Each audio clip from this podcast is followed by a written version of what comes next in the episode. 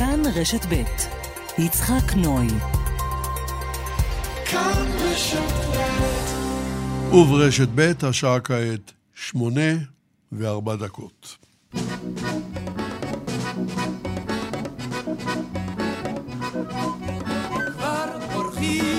נרקיסים משמורות הטבע, מרבדים נפרסים משפלת החוף, כלנית וחרקום, אלף גון בצבע, והחוק שאומר כאן אסור לקטוף.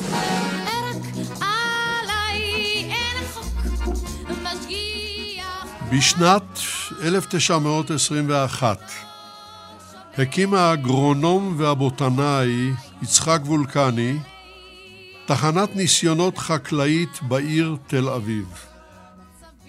11 שנה אחר כך היא הועברה לרחובות. עשר שנים אחרי זה, ובעוד מלחמת העולם השנייה משתוללת, הוקם במקום המכון ללימודי החקלאות. שהחל לעסוק גם בהוראה.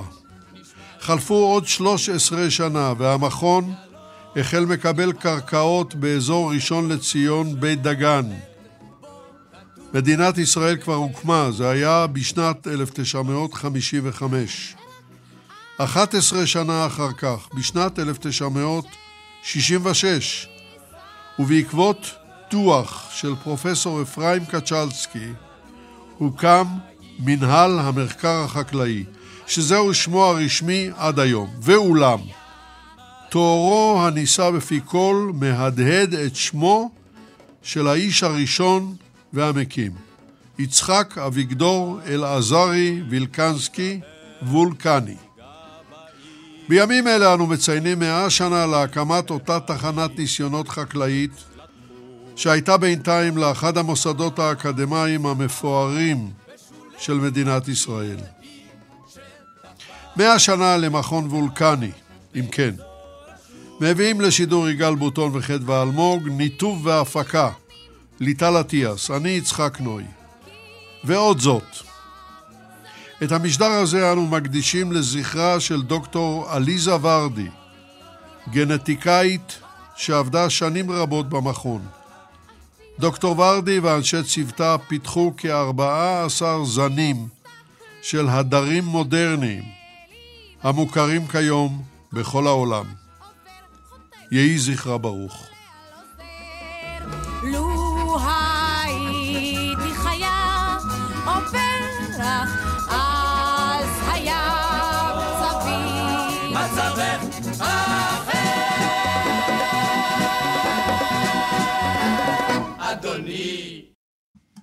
פרופסור ויני אדלשטיין, בוקר טוב לך, שבת שלום. בוקר טוב. פרופסור אדלשטיין היא חוקרת במכון וולקני בתחום הגנת הצומח ובנושא מערכת העצבים של החרקים. היא משמשת היום יועצת למדענית הראשית של משרד החקלאות. פרסמה עשרות מאמרים מדעיים וערכה ספרים בנושא בעברית ובאנגלית. והשאלה הראשונה אלייך, המתבקשת, פרופסור אדלשטיין, ההיסטוריה של מכון וולקני. אוקיי, okay, אז uh, כמו שציינת, מכון וולקני נוסד לפני מאה שנה, בשנת 1921, על ידי יצחק אלעזרי וילקנסקי, שהיה איש אשכולות, הוא היה אגרונום, בוטנאי וסופר, איש העלייה השנייה שלמד בגרמניה ובשוויץ. עם עלייתו לארץ בשנת 1908 הוא התמנה למנהל החווה החקלאית בבן שמן ולמנהל המחלקה החקלאית של המשרד הארץ-ישראלי של ההסתדרות הציונית. ליצחק הייתה משנה מאוד סדורה, מקורית ויצירתית בכל הנוגע למשק החקלאי העברי בארץ ישראל, שידע לא מעט כישלונות, והיא התבססה על שני עקרונות. הראשון הוא אופי החקלאות שיש לקיים בארץ, והשני, חשיבות המחקר המדעי לפיתוח ענף החקלאות. אה, בנוגע לאופי של החקלאות, יצחק הבין שיש צורך במשק רב-ענפי על מנת לגוון ולהעשיר את מקורות המזון לאוכלוסייה, ולכן הוא תמך בפיתוח וטיפוח משק שלא רק מבוסס על גידולים חקלאיים, אלא גם על משק בעלי חיים ומשק חלב. הוא חשב שחשוב מאוד להקים משק חקלאי שמקיים את עצמו, ושיש צורך להתבסס על גידולים חקלאיים שמתאימים לקרקע, לאקלים ולצרכים של היישוב. הוא זיהה את הצורך לאקלם באופן יזום, מבוקר ומדעי זנים מחו"ל, כך שיתאימו לתנאי הארץ וישלבו את יכולת השרידות לתנאי הארץ עם יתרונות האיכות של הזנים מחו"ל. בכל מה שקשור למחקר החקלאי, יצחק הדגיש, וכאן אני מצטטת, החקלאי אינו צריך לבזבז את כוחו בחקירה עצמאית וניסוי וטעייה יקרים, אלא הוא אמור ליהנות מפירות מחקר מדעי שיטתי שיספקו לחקלאי זרעים, כלים, ידע, חומרים וכולי. וזו כל התורה על רגל אחת. חזונו של יצחק נשא פרי, ובשנת 1921 אישר הקונגרס הציוני ה-12 תקציב מכספי קרן היסוד להקמת תחנת הניסיון החקלאית, ויצחק באופן טבעי התמנה למנהל התחנה.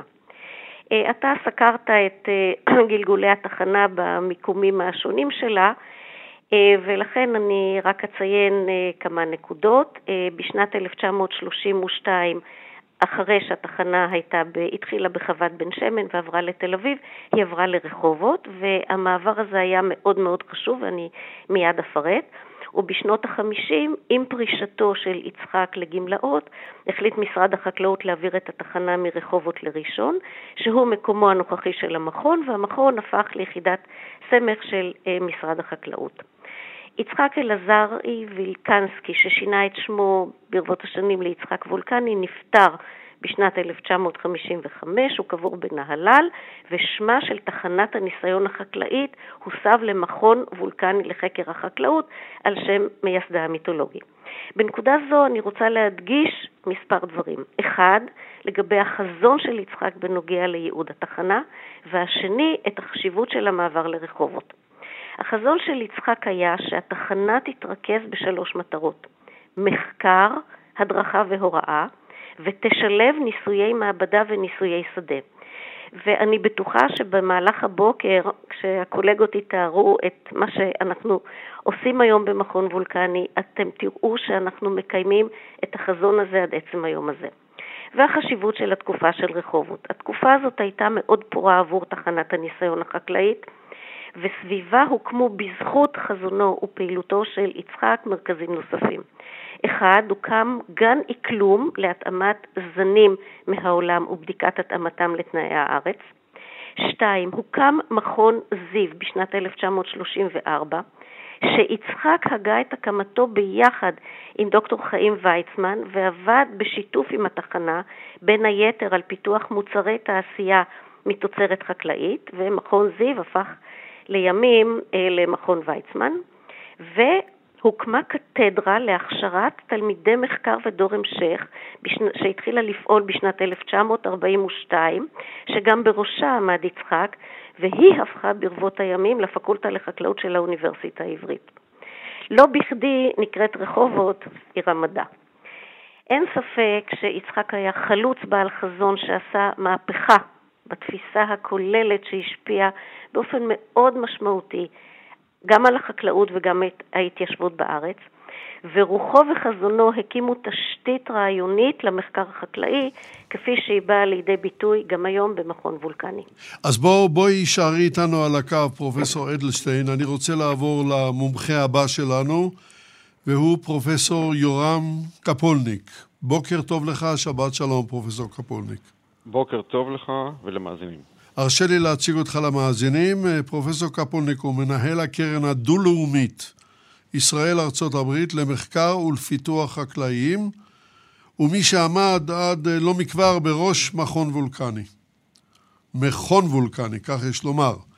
מתמחה במיקרוביולוגיה של הקרקע, כתב שלושה ספרים באנגלית, לא בעברית, על פטריית קרקע המסייעת להתפתחות הצמח.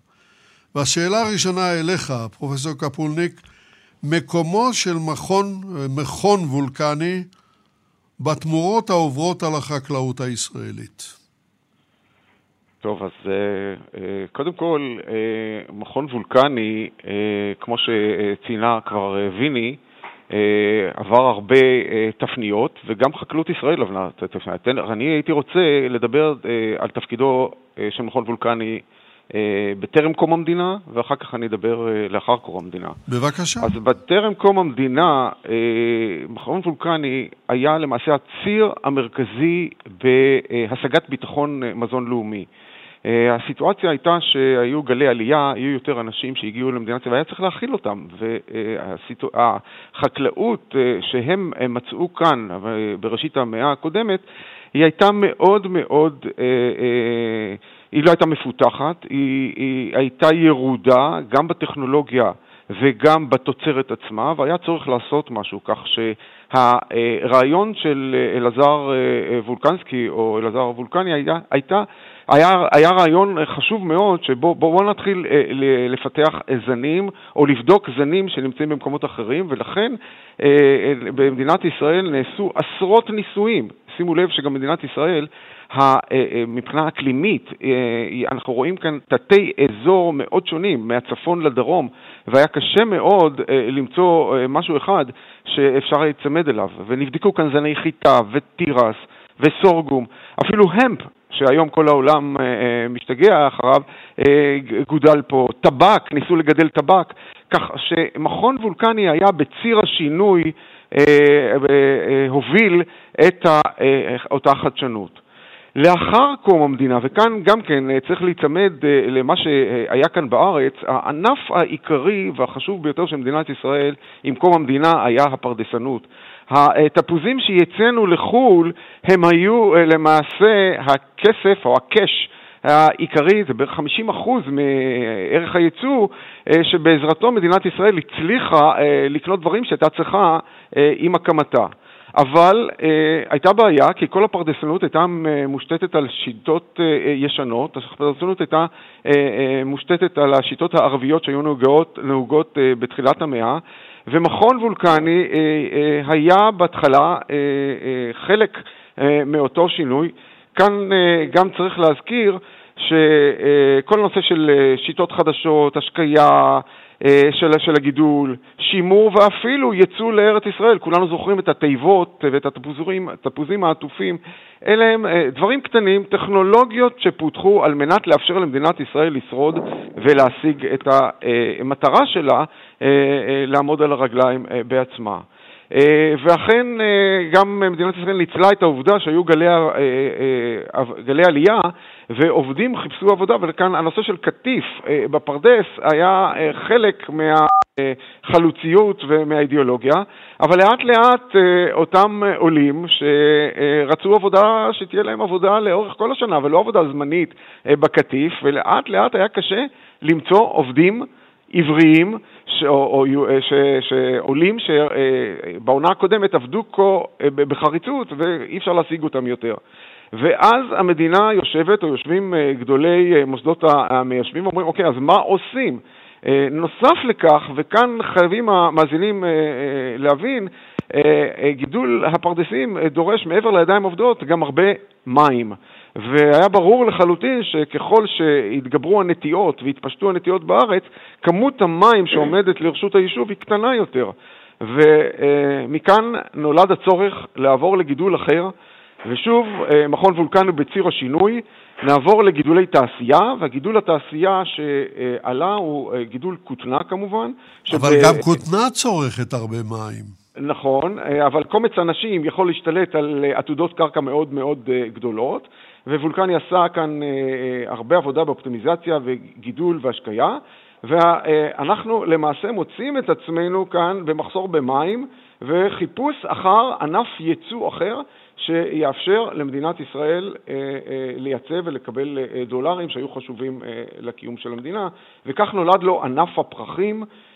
ומדינת ישראל למעשה, עוד פעם, מכון וולקני מוצא את עצמו בציר השינוי, הידע, הטכנולוגיה, הפרקטיקה והייצוא. אה, שימו לב לזה, אנחנו ייצאנו פרחים להולנד, ומישהו, וכל המאזינים שביקרו בהולנד ודאי יודעים את הרב-גוניות, את הצורה, זאת אומרת, אנחנו ייצרנו כאן משהו שהוא בסטנדרט עולמי וברמה כזאת, ניצלנו את עבודת הידיים באותה עת, בעיקר במגזר הפלסטיני, אבל עבודת הידיים הזאת גם כן הייתה יקרה, ושוב יש צורך לשנות. למעשה ענף הפרחים עצמו, כל היוזמה והידע אה, על ידי אה, יזמים עברו אה, לאפריקה, ואנחנו, מצאנו, ואנחנו מצ, מצאנו את עצמנו מחפשים גידול אחר, שוב, שלא יצרוך הרבה עתודות קרקע ולא יצרוך הרבה ידיים עובדות. בדרך גם גידלנו, עברנו לגידולים בחממה, כולנו זוכרים את מה שנקרא המפעל הדרומי או פתחת רפיח, שבו הייתה חשיבה שאנחנו נייצר עגבניות או, או ירקות, אסם הירקות לאירופה. וגם כאן צריך ידיים עובדות. משם עברנו אה, לענפים אה, אחרים. מכון וולקני אה, פיתח ענף יש מאין שנקרא תבלינים טריים, שוב חוצפה ישראלית. איך אתה שולח ננה באונייה או במטוס שבועיים, שלושה, והיא תהיה מספיק טרייה באירופה? כל הטכנולוגיות האלה התפתחו. אה, במכון וולקני, והיה כמובן, אה, אני חייב בנקודה הזאת גם לציין שמכון וולקני לא עמד אה, בעצמו שם, הייתה את כל מערכת ההדרכה החקלאית והמוסדות החקלאיים האחרים שהיו צמאים לידע, טכנולוגיה, וכמובן בעזרת ההדרכה הונגש הידע הזה לחקלאים. והגענו עד כמעט לעת הנוכחית, לפני קצת יותר מעשור, אה, עברנו אה, יותר למטעים, מטעים אה, לא צריכים כל כך הרבה כוח אדם, לא צריכים כמויות מים שהפרדסנות אולי הייתה צריכה, ונוצרו בשנים האחרונות, ואני בטוח שהמאזינים עדים לכך, עשרות זנים חדשים של אבוקדו, שקדים, רימונים של דורון הולנד, זני מנגו חדשים, זני ענבים, ענבי שולחן, שאנחנו כל כך נהנים מהם, ו... אנחנו תכף נדבר על, על, על היוקר. ולאחרונה אה, גם נודע, נודענו לעוד חוצפה ישראלית, גידול יערה, ענף של פירות יער. אין לנו פה יער אה, על פי הסטנדרטים של יער, ואנחנו מגדלים כאן אה, אה, יערה, כך שמכון וולקני לאורך, אה, אה, לפני קום המדינה ואחרי קום המדינה, היה ציר השינוי שאפשר לחקלאות הישראלית לעשות את ההתאמות, להישאר רלוונטית ולייצא אה, למעשה לא רק את התוצרת החקלאית, את הידע ואת היכולות שזה הם מעבר אה, לחקלאות אה, שאפשר להכניס אותה בארגז, אה, זנים וטכנולוגיות השקיה, בוודאי אה, ידברו עליהם יותר. בוודאי. אז זה למעשה מקומו של מכון וולקני בכל התמורות שעברה חקלאות ישראל. ברור, ברור. אז פרופסור קפולניק, יישאר גם אתה איתנו על הקו, אני רוצה לעבור ל... המומחה השלישי שלנו, והוא דוקטור ויקטור אלחנתי. בוקר טוב לך, שבת שלום. שבת שלום ובוקר טוב. אה, דוקטור אלחנתי הוא חוקר במכון וולקני בתחום ההנדסה החקלאית. הוא מתמחה בתחום חקלאות מדייקת, כך יש לקרוא לכך, חקלאות מדייקת וחיישנים בחקלאות. כתב ספרים בנושאי חישה ואוטומציה, לא, גם באנגלית וגם בעברית. השאלה הראשונה אליך, דוקטור אלחנתי, היא מקומה של החקלאות הישראלית בטכנולוגיה המודרנית. שמענו הרבה על התרומה והמקום של מכון וולקני לאורך ההיסטוריה במאה השנה האחרונות, ואין ספק שדברים השתנו מאוד uh, במהלך המאה השנים האלה. ואני לא אתחיל מההיסטוריה ברשותכם, כי נאמר הרבה, אבל אני אקפוץ ישר לאולי 20-30 שנה האחרונות, שבהם הקצב שבה הטכנולוגיה סביבנו משתנה זה קצב אה, מסחרר. קשה לחזות מה יהיה היום, מה יהיה בעוד חמש שנים מבחינה טכנולוגית, בדברים שלנו, שאנחנו יודעים, מה עוד בחקלאות. אמ, חקלאות מעבודת ידיים ומדע טהור הפך להיות בשלושים שנה האחרונות אה, ענף שהוא טכנולוגי לחלוטין. אם מישהו חושב שהיום להיכנס לטרקטור זה כמו להיכנס אה, לטרקטור שלפני 30 אמ, שנה, אז הוא טועה מאוד. טרקטור היום זה כמו מטוס, הוא יודע לנסוע אוטונומית, הוא יודע לזהות מכשולים, הוא יודע לעשות פעולות אה, שבלי שום התערבות של המפעיל שלו. אה, ובעצם אם אני משווה את הטרקטור למטוס שהוא טס אוטונומית, התפקיד שלו זה אפילו הרבה יותר קשה, כי הוא לא נמצא באוויר שזה הכל חלק בדרך כלל, אבל אה, נמצא בסביבה שהיא מאוד לא מובנית, לא יודע איפה יהיה הסלע הבא והבור הבא, והוא יכול לראות, למצוא איזושהי חיה שחוצה את השדה.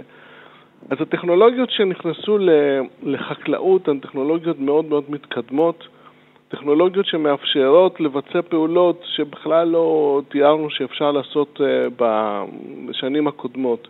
אני רוצה להביא כמה דוגמאות אה, של דברים שהם אה, היום עובדים בחקלאות, שהפיתוח שלהם התחיל במכון וולקני. למשל, מכונה לפריטת רימונים. היום אנחנו, היום, לפני כמה שנים כבר מקבלים מוצר של אה, אה, גרגירים של רימונים בסופר, אה, ועד לפני כמה שנים הם, כל הפריטה הזאת הייתה ידנית. אז היום יש מכונה שפותחה והיא עובדת בארץ ובכל העולם, שהיא פורטת את הרימונים באופן אוטומטי. אם בן אדם יכול לעשות אחד או שניים רימונים בדקה, אז מכונה יכולה לעשות 60. עכשיו, הטכנולוגיה הזאת היא לא רק אה, עוזרת כדי לבצע את הפעולה שלשמה היא נולדה, אלא גם מסביבה היא מפתחת אה, אה, אה, סביבה שלמה של, של, של פעילויות. זנים חדשים, אריזות חדשות, שווקים חדשים. כלומר, הטכנולוגיה היא זאת שנותנת את האפשרות פה אה, להביא את החקלאות למצב אחר לגמרי. אה, אני רוצה לתת עוד דוגמה שהיא דוגמה שהיא אה, אה, יותר ציורית ויותר מושכת את העין אולי, מעין חלילן מהמלין לדגים. לגדל דגים בים בלי כלובים. פה זה שילוב מדהים של מדעים, של ביולוגיה של דגים, שהחוקרים מבעלי חיים ידעו ללמד דגים להגיב לאותות אקוסטיים, כלומר, במילים אחרות, כשיש איזשהו צליל שהם שומעים אז הם באים, אה, עם טכנולוגיה של אה, אה, יישום כל, הדבר, כל הדברים האקוסטיים האלה במדיום ימי, אימון הדגים, ובעצם העיקרון אומר, לתת, לתת לדגים להיות דגים מאומנים שיודעים להגיב לאותות כאלה, להיות בים, וברגע שהם אה, גדלו מספיק והם מוכנים לצלחת שלנו, לקרוא להם, לחלל להם ולהביא אותם למטרתם הסופית. אני רוצה רגע להבין משהו, דוקטור אלחנתי. לא מדובר בדגי בר שלא אומנו, הם לא יבואו לחלילן מהמלין שפיתחתם. שאלה טובה מאוד. יש פה היבטים מאוד... אני, אני אומר לך למה אני שואל את זה. כן, כן. מפני שאם השיטה שלכם כל כך מצליחה, החוק צריך לאסור עליה. מפני שבאופן הזה ישמידו את הדגה בימים. אתה צודק מאוד, רק הדגים המאומנים אה, חוזרים אה, למקום שהם קראו להם. כי הדגים האחרים הם לא מכירים את המנגינה. פה זה מנגינות מאוד ספציפיות לדגים שגודלו בצורה מבוקרת, אומנו להגיב לאותות האקוסטיים האלה, ואז פוזרו בים. זה אכן לא, לא מביא את כל הדגה שיש בסביבה למי שעושה את, ה, את הצלילים האלה. זאת אומרת שזה כן. sustainable, מה שנקרא. כן, לגמרי, לגמרי. הבנתי. כן. טוב, בואו בוא נעצור כאן לרגע. אני רוצה לחזור להיסטוריה. אנחנו נחזור אליך, דוקטור אלחנתי. אנא יישאר גם אתה איתנו, ואני חוזר אלייך, פרופסור ויני אלדשטיין. היסטוריה. והיסטוריה כן. של נשים. אני אגיד לך למה אני שואל. אני מסתכל כאן על הכותרת של הניו יורק טיימס מהבוקר, ואני רואה אישה אפגנית בשיער חשוף, אמיצה אומץ לב שלא יתואר, לא יתואר. היא מפגינה נגד החיות אדם האלה, הטליבן. נדרש אומץ לב בלתי רגיל, והן מגלות תושייה מדהימה. עכשיו אני רוצה לחזור להיסטוריה שלנו. תרומת נשים למחקר החקלאי בארץ ישראל ובישראל. נכון. אז אה, באמת אה, אני רוצה ככה להאיר את הזרקור על ה... נשים, שהיו הרבה מאוד נשים שתרמו כמובן למחקר החקלאי, ואני רוצה להתחיל דווקא בנשים החלוצות, שהיו שותפות לעשייה החקלאית כבר בתחילת הדרך, הן בהדרכה, הן בהוראה והן במחקר. ולמרות שאין בעצם הבדלים גדולים היום בין תרומה של גברים ונשים למחקר החקלאי, הדבר לגמרי לא היה כך בתחילת המאה, ובאמת, כמו שאתה ציינת, צריך היה אומץ ונחישות רבה כדי לשלב בין חלוציות, מחקר והגשמה עצמית, והרבה פעמים נשים שילמו על כך בוויתורים אישיים ואפילו אף סיכנו את חייהן. וזה היה במקרים שנשים נאלצו לנסוע לניסויי שדה או הדרכה באזורי פריפריה ולנוע בדרכים שהיו מסוכנות בשל התקפות פורעים, אני מדברת כמובן לפני קום המדינה, או לנסוע בגפן לאזורי ניסויים מרוחקים, דבר שברור שלא היה מקובל כל כך. ומעבר לזה, למרות שהחברה החלוצית דגלה בשוויון מלא, השוויון היה לעיתים תיאורטי בלבד, וההשתכרות נחשבה עניין, כמו היום, לגברים והשוויון לא התבטא בשכר הולם, משכורות הנשים היו נמוכות, הרבה נשים אה, נאלצו לעבוד בהתנדבות, כי הנימוק היה שפרנסת המשפחה היא באחריותו של הגבר. אבל למרות הקיפוח, הנשים הלכו בעקבות החזון שלהן ורצו לתרום את חלקן לא רק בעבודה חקלאית אלא גם בידע ובמחקר, ואני רוצה להזכיר אה, כמובן מחוסר זמן, רק שלוש נשים. הראשונה היא נעמי גורדצקי, שהייתה אגרונומית, מומחית לתפוחי אדמה והחלה את עבודתה בתחנה בשנות ה-40. בעקבות מחסור שהיה בתפוחי אדמה בימי מלחמת העולם השנייה, נעמי חקרה את הדרך לשמר את תפוחי אדמה כל השנה שלא יירקבו, והגתה רעיון מבריק איך לנצל את קודקודי הצמיחה של תפוחי אדמה שהותירו החיילים הבריטים ולהפוך אותם לחומר, לחומר ריבוי. והממצא הזה פתר בעיה מאוד קשה של מחסור במקור מזון בסיסי חשוב והביא לאספקה סדירה בימי המלחמה.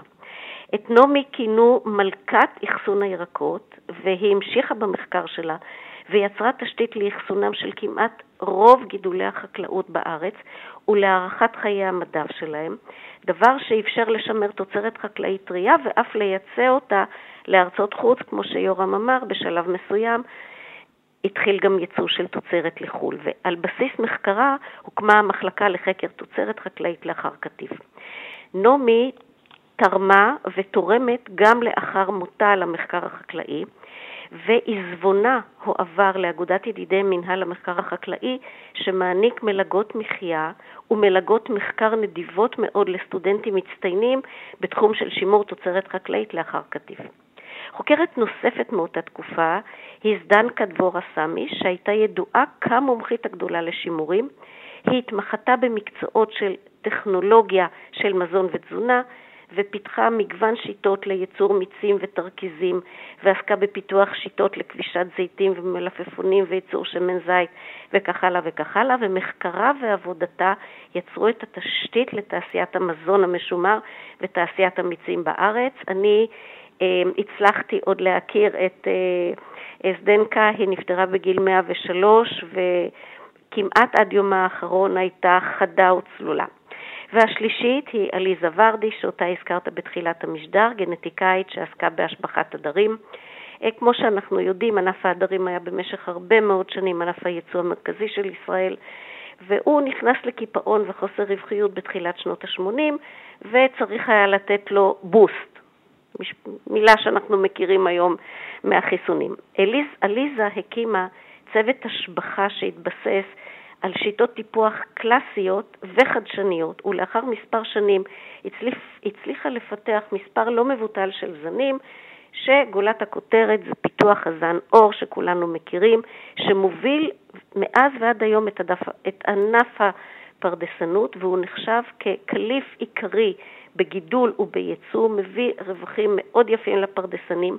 והוא נחשב לקליף הטעים ביותר בעולם, מגודל בארץ, וגם אה, במקומות שונים בעולם, וסך התמלוגים של זן האור עומד עד היום על 150 מיליון שקל ועוד היד נטויה. יש הרבה נשים במכון וולקני שזכו במגוון פרסים ותרומתם באמת ניכרת למחקר החקלאי. ואין כמובן זמן להציג את כולן, אבל לא, חשוב אין לי לנו מאוד, זמן, זה, כן, זה, זאת מאוד בעיה. מאוד, כן, אה, להזכיר עוד חלוצה, בת זמננו, היאם אבו גליון, סטודנטית מהפקולטה לחקלאות, שהיא הבדואית הראשונה בארץ, חלוצה, שסיימה תואר שני מחקרי במכון וולקני. יוצא מן הכלל, יוצא מן הכלל. אה, המשיכי להיות איתנו על הקו, פרופסור אדלשטיין, אני חוזר אליך, פרופסור יורם קפולניק. שמענו על ההיסטוריה, שמענו על העבר, מה צופה לנו העתיד? אוקיי, אז uh, קודם כל צריך uh, קצת uh, להכיר את האילוצים שהם uh, למעשה קובעי המדינות, המדיניות.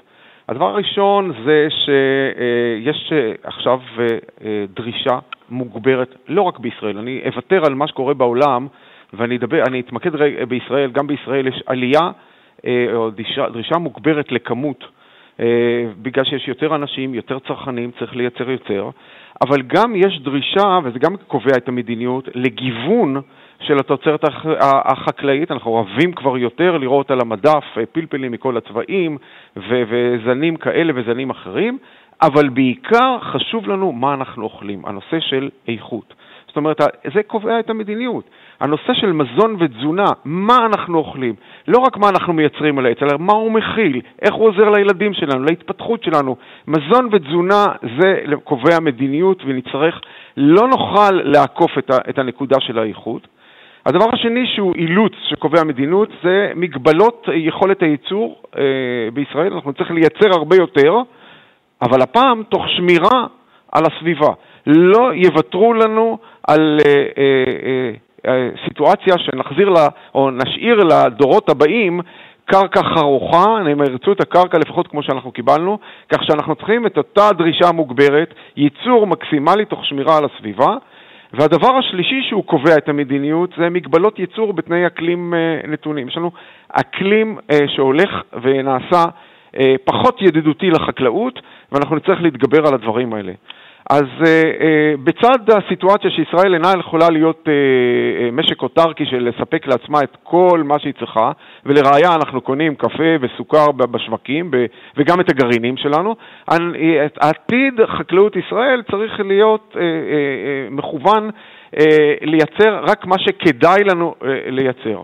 ומה העתיד uh, צופן לנו? אותה קדמה ששמעתם בשידור הזה, קדמה טכנולוגית וביוטכנולוגית, הם יובילו אותנו, והדבר הראשון, לשחרר את החקלאות ממגבלות פיזיות מתנאי הטבע. זאת אומרת, לייצר מתקני גידול כנראה שיהיו מנותקים. זאת אומרת, נוכל לייצר ביחידת שטח מנותקת מהסביבה, הרבה יותר, בדרך הרבה יותר מתוחכמת, ואנחנו נעשה שימוש בכל הידע הזה, או מה שאנחנו קוראים אגריטק או הייטק, כדי לייצר את, ה, את, ה, את המזון שאנחנו צריכים לייצר אותו ככה. והדבר השלישי זה לעשות שימוש בבקרת סביבה, כן, כמו שאמרתי, אותם חממות, אותם תנאי גידול, הם צריכים להניב יותר, והם צריכים להיות מנותקים כנראה מעונות השנה ומהטבע. וזה למעשה המפת, זאת המפה שלאורכה כנראה נצטרך להוביל את חקלאות ישראל, וישראל עושה את זה, וארצות הברית, והקרן שכרגע אני עומד בראשה, קרן ברד, היא גם כן מובילה לאותה קדמה שתאפשר לנו מצד אחד לספק מזון, ומצד שני לעמוד באותם אילוצים שהם קובעי מדיניות. אני לא יודע אם אתה רוצה שאנחנו נלך הלאה, אבל כן, אנחנו נצטרך לייצר את אותם זנים חדשים שיתאימו למתקני הגידול. אנחנו נצטרך לפתח את כל הביוטכנולוגיה או אגרוביולוגיה, נושאים חדשים, כל הנושא של עריכה גנומית, ושלא נוותר, כל הנושא של בינה מלאכותית, אנחנו מדברים הרבה על בינה מלאכותית לכל מיני צרכים.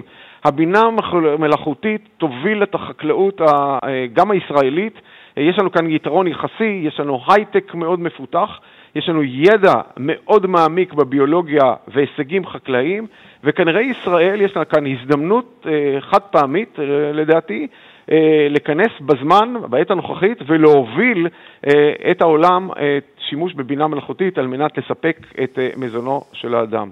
תודה רבה, תודה רבה. בוא, בוא נסתפק בדברים האלה לפי שעה. אני אחזור אליך עוד. אני רוצה לחזור אליך, דוקטור ויקטור אלחנתי. ואני מצרף, בשל קוצר זמן, מה אני יכול לעשות? אני רוצה לצרף שתי שאלות.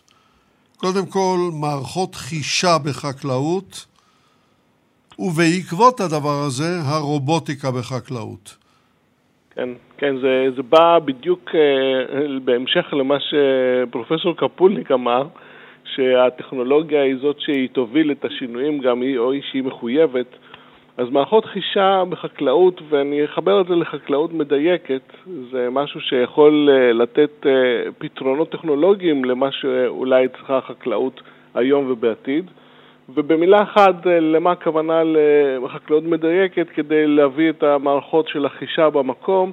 חקלאות מדויקת אומרת שבואו נסתכל על כל צמח וצמח, על כל עץ ועץ, ונשאל אותו באופן פרטני, איך אתה מרגיש, מה חסר לך, חסר לך מים, חסר לך דשן, אה, אתה חולה, יש לך מסביב חרקים, ואחרי ששואלים אותו באמצעות מערכות חישה כנראה, שמיד אני אפרט טיפה יותר, אז אנחנו ניתן לו בדיוק מה שהוא צריך, בדיוק את הדשן שהוא צריך, בדיוק את המים שהוא צריך, לטפל במה שצריך בצורה מוקדמת, ואז אנחנו גם אה, יכולים אה, לפנות לנושא של הקיימות ושל ה, של ה, להשאיר לדור הבא אה, את אה, מה שהוא צריך. אני, אני רוצה רגע להבין משהו, דוקטור אלחנתי.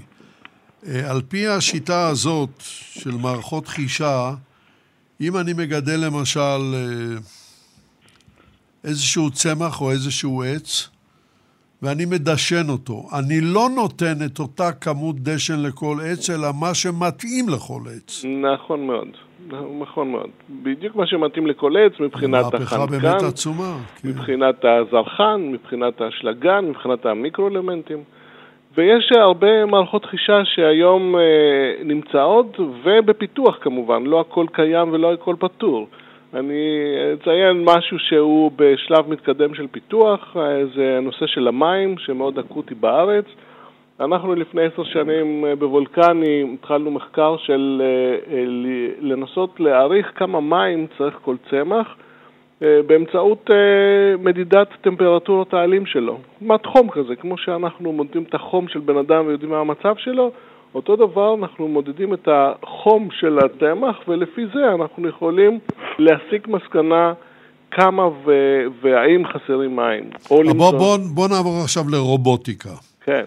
רובוטיקה זה החלק שהוא uh, משלב גם את מערכות החישה שנדרשות כדי לחוש את הדבר שנחוץ, כלומר להגיע למקום ולראות באופן ספציפי איפה יש בעיה, למשל מערכות רובוטיות שיודעות להסתובב בחממה ו- ולהסתכל על צמחים ולחפש מחלות. היום אה, הנושא של ניטור והנושא של כוח אדם הוא מאוד אקוטי. שמענו בחדשות לא מזמן, אה, גם בארץ וגם בעולם, ש... יש אה, הרבה מאוד תוצרת שהיא, לא מנצלים אותה למרות שהיא נמצאת על העצים בגלל שאין כוח אדם. אז מערכות רובוטיות הן מערכות שיכולות להחליף את הפעולה של הבן אדם. הסביבה החקלאית היא מאוד מאוד uh, uh, קשה, אז מערכות רובוטיות אוטונומיות לחלוטין, אמנם יש הרבה עבודה במחקר על זה, uh, מאוד קשה להשיג בחקלאות. Uh, החקלאות צריכה מערכות זולות ואמינות מאוד. אה, אולי בצבא וב, אה, וברפואה זה מערכות של, שהעלות לא כל כך קובעת, זה יכול להיות, בחקלאות צריך להיות גם זול. אז פה יש גישה חדשה של שיתוף פעולה של רובוט עם בן אדם. שהרובוט עושה את העבודה הקשה פיזית שבני אדם פחות רוצים לעשות, ובני אדם עושים את העבודה היותר שצריכה קצת אה, מוח. למשל, אם רוצים אה, לגזום בצורה חכמה כרמים או עצים אחרים, מפותחת היום מערכת שיודעת אה, אה, לקחת פלטפורמה רובוטית שהיא מסתובבת בשדה פיזית, אה, לשדר אחורה תמונה של מה, איפה נמצאת המערכת, איך נראה העץ שצריך לגזום אותו. בן אדם יושב על מסך ונוגע, תגזום פה, פה ופה, ואז המערכת הרובוטית יודעת לתרגם את זה לפעולות פיזיות ולעשות את זה בשדה. הבן אדם הזה יכול לשבת בארץ, יכול לשבת בהודו, יכול לשבת בארצות הברית, המומחה. עכשיו אני רוצה לקשור את זה גם עם הנושא של בינה מלאכותית שנאמר פה. היום בן אדם יושב וצריך לעשות את הפעולה הזאת, העתיד לדעתי זה בעצם שאנחנו נוכל לחקות את הבינה של בן אדם. שנוכל כן. גם את זה להחליף, או ברור. לפחות uh, לשפר. ברור, ברור. אז בואו, אני חוזר אלייך, פרופסור ויני אלדשטיין, ואני רוצה לצרף שתי שאלות ולוותר על שאלה אחת. בשל אה, השעון שמכה בנו. אני רוצה לדבר, אה, לשמוע אותך מדברת על, קודם כל על השימוש בחומרי הדברה, והדבר השני על מקורות חלבון, פרוטאין, חלופיים, שזאת שאלה עצומה שקשורה לרעב בעולם. ואם תוכלי לקצר. בבקשה, okay. פרופסור אלשטיין. אוקיי, okay, אז אני אתחיל אה, באמת במקורות החלבון החלופיים, שזה אחד הנושאים שעולים היום כנושאים אה, מאוד, כנושא מאוד מאוד אה, חשוב ומרכזי. גם בשל הצורך לספק מזון לאוכלוסייה שגדלה בעולם וגם בשל הצורך להגדיל את המגוון הביולוגי של גידולים על מנת להתמודד עם בעיות אקלים. אה, ואנחנו במכון אה, מתמקדים בכמה אה, נושאים בתחום הזה, והפוטנציאל שלנו בתחום הוא מאוד גדול, ואני מיד אסביר. אז נתחיל בחלבונים ממקור צמחי. במכון וולקני עובדים על טיפוח קווי מספוא חדשים עתירי חלבון להזנת בעלי חיים, ועל שימוש בצמחים שעד עכשיו לא השתמשו בהם כמקור חלבוני, כמו למשל מורינגה וזרעי תורמוס, שהם עשירים מאוד בחלבון, ואנחנו אה, עושים מחקרים בכיוון הזה על מנת לראות איך אפשר להפיק את החלבונים ואיך אפשר לעשות בהם שימוש. אה, אחד הדברים שמאוד חשוב אה, לציין בהקשר הזה זה העובדה שיש במכון וולקני אוספים מאוד גדולים של צמחים. יש אוספים של צמחי תבלין, ויורם הזכיר את הייצוא הגדול של צמחי התבלין שיש בארץ, וצמחי תבלין גם הם יכולים להוות מקור לפיתוח אה, זנים עם, חלבון, עם אה, תכולה גבוהה של חלבונים, ובבנק הגנים שיש במכון וולקני יש צמחייה, הבנק אוסף צמחייה מאזורים שונים, מה מהגידולים שיש בארץ, מה, אה, אה, מצמחיית הבר שיש בארץ ישראל, והרבה מהצמחים ידועים כבעלי אה, תכולה גבוהה של חלבון, אבל הם עדיין לא נחקרו. העובדה שיש לנו צמחייה כזאת, מאגר כזה של מידע, יכול לשמש כבסיס מאוד טוב למציאת מקורות חלבון חלופיים. עכשיו, ו... אם אני עוקב אחרייך נכון, פרופסור אלדשטיין. הלו שטחה של מדינת ישראל הוא 20 אלף קילומטר מרובע, אם תרצי 26 אלף, תלוי בהשקפה הפוליטית, אבל בכל מקרה אנחנו מדינה מאוד קטנה בשטחה. מה שנותר למכון וולקני לעשות במקרה הזה כדי לפתור את בעיית הרעב בעולם זה למכור מידע. נכון, נכון, וזה באמת אחת המגמות שאנחנו אה, רואים אם אה, בשנים קודמות, אם בתחילת, אה, בשנות ה-60, 70, אנחנו התבססנו על ייצור של תוצרת חקלאית. היום אנחנו מייצאים טכנולוגיות וידע, ואין לנו זמן כמובן לדבר על שיתופי פעולה שאנחנו עושים, אבל הרבה מהדברים מתמצים בידע. אה, חשוב לי גם לציין קנאביס, אה, כאן אי אפשר לדבר על אה, חקלאות בלי לציין היום את הגידול הזה, קנאביס גם הוא יכול לשמש כמקור לחלבון חלופי. אני רוצה לעבור בשתי מילים לחלבון מהחי. אנחנו עושים מחקרים בתאי גזע ולומדים איך אפשר אה, לגרום להם להתמיין באופן שהם ייצרו יותר חלבון. אנחנו מבצעים מחקרים בפיתוח בשר מתורבת ממקור של דגים ועוף. בשר בקר כבר יש התקדמות מאוד גדולה ויש כבר חברות שמייצרות את זה, אז אנחנו מתמקדים בזה פחות. מזה שנים מתבצעים מחקרים במכון וולקני בתאי אפיטל של עטין לייצור חלבוני חלב. ומבצעים מחקרים בגידול והתמיינות של תאי שומן בתרבית, כי אלה הם תאים שמהווים תוספת חשובה לבשר המתורבת ומעניקים לבשר את טעמו האופייני. חשוב לי מאוד לציין מחקר מאוד חשוב וייחודי, לא רק בהקשר של מציאת מקורות חלבון חלופיים, אלא בשיפור החלבונים שאנחנו כבר מכירים וכבר אוכלים, ומחקר אחד חדשני מרתק קשור ליצירת ביצים שמייצרות חלבונים שבהם יש חלבונים שאינם גורמים אלרגיה. באמצעות שיטות מתקדמות של עריכה גנטית אנחנו מצליחים לייצר היום ביצים שבהם יש חלבונים אה, ללא... אה, אה, שאינם גורמים אלרגיה, וזה פתרון מאוד מאוד חשוב לאוכלוסייה מאוד רחבה.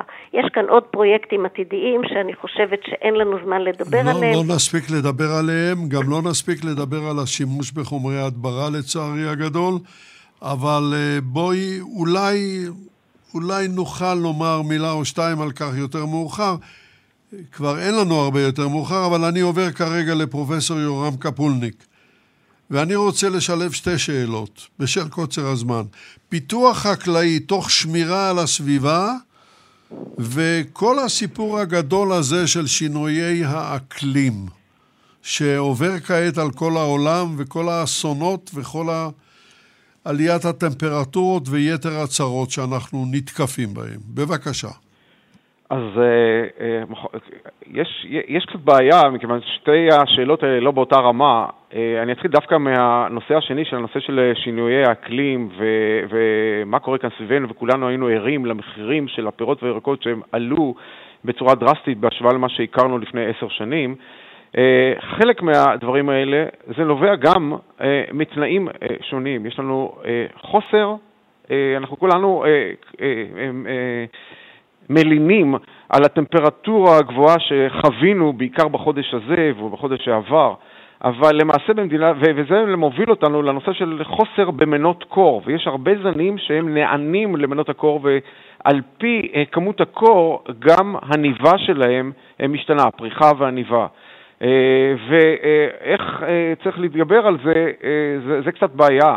דבר נוסף שאנחנו מביאים בשינויי אקלים שקשה לה, כאן לראות, אנחנו רואים שלאורך השנים הלילות יותר חמים. אז אולי, אולי היום אנחנו לא כך מרגישים, אבל ממוצע הטמפרטורות של הלילה עולה, וגם הצמחים צריכים לנוח בלילה, כך שזה מכתיב לנו שוב צורך למצוא זנים שיהיו אולי אדישים לסיטואציה הזאת. החורף שלנו, כולנו עדים לאירועי גשם, לא רק שהתדירות שלהם עלתה בהשוואה לשנים עברו, אבל כל אירוע הוא חמור יותר, דבר שגורם לסחיפת קרקע, ויש הרבה מגבלות, וכמובן גם ההתאיידות המוגברת בגלל החום, שמכתיבה הרבה הרבה שינויים. כך שאין לנו מנוס אלא כל הזמן למצוא זנים שיתגברו על אותן אה, אה, מגבלות, זנים שיהיו אדישים למנות קור, ויש כאלה כבר אה, אה, בצינור, אני קורא לזה, או במערכת אה, הטיפוח, לא של כל המינים, אבל של חלק אה, מהמינים שאנחנו צריכים אותם, כך שאין לנו אה, ברירה. אני רוצה לחבר דווקא אה, אה, אה, את זה עם, עם הנושא הקודם שדיברתי עליו, שניתוק אה, של הגידול החקלאי מעתודות הקרקע, זה אולי יהיה איזשהו פתרון, אולי מרחיק לכת, אולי לדור הבא, שיאפשר לנו גם לשמור על הסביבה, לבקר את כל מה שאנחנו אה, אה, מזרימים אה, אל הסביבה, אם בכלל, וגם אה, לייצר תוצרת חקלאית שתהיה מוגנת יותר מאותם שינויי אקלים שאנחנו אה, נחשפים אליהם. אני לא יודע אם חשבתם לגדל אה, זה, אבל לגדל אפרסיקים בתוך מכולות, אה, זה עדיין, אה, זה חלק מהחלומות, עדיין לא עושים את זה בצורה נרחבת, אבל חוקרים כבר חושבים על פתרונות של גידול, של גידולים שבאופן מסורתי לא חשבת להכניס אותם לאיזושהי קופסה מבוקרת שתאפשר לנו מצד אחד לפתור את הבעיה של שינויי האקלים, מבחינת הצמח כמובן, ומצד שני תאפשר לנו להימנע מנזק לסביבה ולמשאבי הטבע שאנחנו כל כך חסים עליהם כרגע, כי אחרת בבוא... וזה קורה, זה קורה מהר מאוד. בחקלאות המסורתית אנחנו, אה, שומה עלינו להכניס יותר ויותר טכנולוגיות של שימור הסביבה. קצת נשארנו מאחור בהשוואה למה שקורה באירופה, אבל אין לי ספק אה, שהמדענים שלנו בכל המוסדות אה, ידעו אה, לקדם את הנושא הזה על מנת שחקלאות ישראל תמשיך אה, להוביל כמו שהיא עשתה את זה עד עכשיו. טוב, תודה רבה לך, פרופסור קפולניק. זמננו הולך ותם, לצערי הגדול, כי יש לנו עוד כל כך הרבה על מה לדבר, אבל אנחנו נצטרך לוותר על זה. לא תהיה ברירה. אני אפנה בשלב זה לשלב השאלה הזהה, ואני אתחיל איתך, דוקטור ויקטור אלחנתי. מה היית מבקש שהמאזינים ילמדו מן השידור הזה? אמ, זו, אני רוצה את המסר שלי למאזינים שיהיה במישור שהוא אחר לגמרי מהדברים הקונקרטיים והפרטיים ש, שנאמרו כאן. אני חושב שהמסר שחקלאות היא דבר שמאוד חשוב, יש לה המון טכנולוגיה וזה אתגר גדול, זה, זה, זהו עבר. אבל לזה צריך אנשים שמשלבים ידע ומומחיות גם בחקלאות, גם בטכנולוגיה, בהנדסה, וזה צריך להתחיל בחינוך. אז המסר שלי זה שצריך מעכשיו להתחיל לחנך את הדור הבא שהוא גם במדעי החקלאות, גם בטכנולוגיה שמשלב את שניהם ביחד, אחרת אנחנו לא נהיה מול שוקת שבורה. ברור. תודה רבה לך, דוקטור ויקטור אלחנתי. אני חוזר אליך, פרופסור יורם קפולניק. מה אתה היית מבקש שהמאזינים ילמדו מן השידור? הייתי רוצה שהמאזינים ילמדו שבצל אותם ויכוחים על פערי מחירים אה, בין מה שהחקלאי מרוויח למה שבאמת אה, בסופו של דבר אנחנו נאלצים לשלם אה, על המדף, אני הייתי רוצה שהמאזינים יזכרו שמדינת ישראל השכילה לאורך כל שנותיה לשמור על כוח חלוץ שמאפשר לנו, מדינה קטנה, ללא משאבים, לשרוד ולתת לנו את הביטחון המזון שאנחנו כל כך זקוקים לו, עד כי מדינות רבות בעולם, אפילו כמו ארצות הברית, רוצות לשתף אותנו פעולה. וזה יתרון שאסור לשמוט אותו, וזה כדאי לזכור. תודה רבה גם לך, פרופסור יורם קפולניק. המילה האחרונה שלך, פרופסור ויני אלדשטיין. אוקיי, okay, אמ, um, אני חושבת שסיפור ההתפתחות של החקלאות בארץ, ששלוב בסיפור המדהים של תקומת המדינה, התאפשר תודות לח... לחזון המייסדים ולמחקר החקלאי. והיום, לעולם שמתמודד עם בעיות באספקת מזון לאוכלוסייה גדלה, תוך שמירה על איכות הסביבה ומניעת אסונות אקולוגיים, יידרשו גם בעתיד חזון רחב ומחקר חקלאי חדשני. תודה רבה, פרופסור ויני אלדשטיין. תודה רבה לשלושתכם. היה מרתק. עד כאן לבוקר זה. תודה רבה. מאה שנה למכון וולקני. הביאו לשידור יגאל בוטון וחדווה אלמוג. הפיקה וניתבה את השידור ליטל אטיאס. אני יצחק נוי, עמכם כאן לעוד שעת שידור שעניינה עיתונים מן העולם הרחב. יהיה מעניין. שמרו לנו אמונים.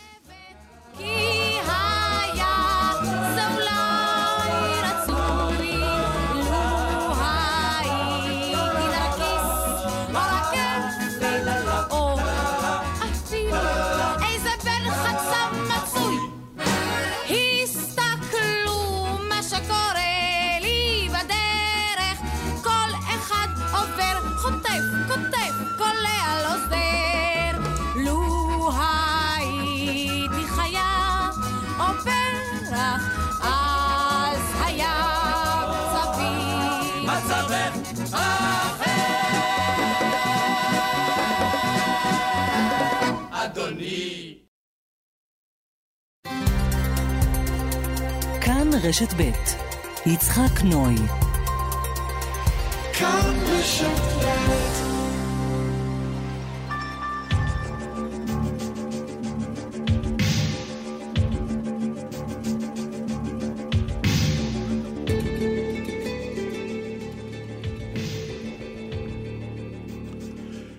בוקר טוב, שבת שלום לכל מאזיננו. אנחנו בשעה השנייה של אה, תוכנית הבוקר. בשעה הראשונה הייתה לנו תוכנית מעניינת מאוד לציון מאה שנה למכון וולקני, והיו אה, במשדר שלושה מדענים, דיברו על אוטומציה, דיברו על ההיסטוריה, דיברו על הפיתוחים החדשים שעושים במקום הזה. דברים מדהימים, עולם חדש, ממש עולם חדש. עכשיו אנחנו בקטע של אה, עיתוני העולם, ומי שמחליף את ליטל אטיאס כרגע הוא רוני נאור. אז אנחנו בידיים טובות גם. הוא נתב השידור, הוא מפקח, ובשלב זה בואו נעבור לעיתון הראשון. אין לנו היום עיתונים עבריים. אתה יכול להדיח את המוזיקה, רוני? אנחנו נתחיל עם ה-New Scientist הבריטי. ידיעה קצרה של קלר ווילסון, מיום חמישי השבוע. אולי בכך נפתח.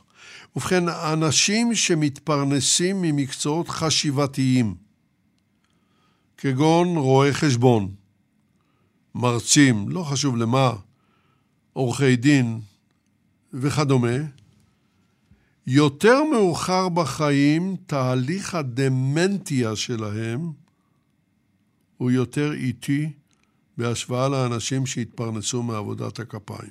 ובכן, ראשית, הסבר. דמנטיה היא לא אלצהיימר. דמנטיה היא תהליך, אני, אני מפחד לומר, אבל צריך לומר, היא תהליך נורמלי של שכחה הולכת וגוברת. בדרך כלל, כמעט תמיד אצל אנשים זקנים. שמות נשכחים, חפצים נשכחים. אוי, איפה שמתי את המפתחות של המכונית? צריכים לרוץ, לא יודעים, כן יודעים. זה היה פה, זה היה שם, אבל כן, שוכחים, שוכחים כל הזמן. אין מה לעשות. זה קורה לכולנו. הזיכרון שלי למשל איננו טוב כפי שהיה לפני 20 או 30 שנה, אין מה לעשות. אני אומר את זה עוד פעם. אבל מחלת האלצהיימר לא פגע בי. טפו טפו טפו, כמו שאומרים. למדענים יש היום רמזים לדרך שבה סוג התעסוקה של אדם מגונן על המוח שלו. כשהוא מזדקן כמובן, מפני שכחת יתר. הגילוי הזה תומך ברעיון, הרעיון הישן נושן, ולפיו אנשים שהיה להם סגנון חיים יותר, אני לא אומר אינטלקטואלי, אבל יותר חשיבתי, יותר קוגניטיבי מלאחרים, הצליחו לעת זקנה ושיבה ליצור לעצמם מה שנקרא בשפה המקצועית מאגר קוגניטיבי, מאגר חשיבתי, Cognitive Reserve. עדיין אין למדע תשובה על השאלה האם מעבר יותר מאוחר בחיים לפעילות אינטלקטואלית מוגברת יכול למתן את תהליך הדמנטיה. זאת אומרת, כל חייך, אני יודע, עסקת ב... היית נהג משאית.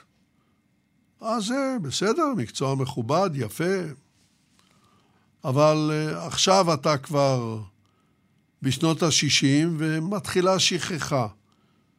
אם תעבור למאמץ אינטלקטואלי יותר uh, חזק, קריאת ספרים למשל, מוגברת, האם זה יאיט תהליך הדמנטיה? על זה עדיין אין תשובה.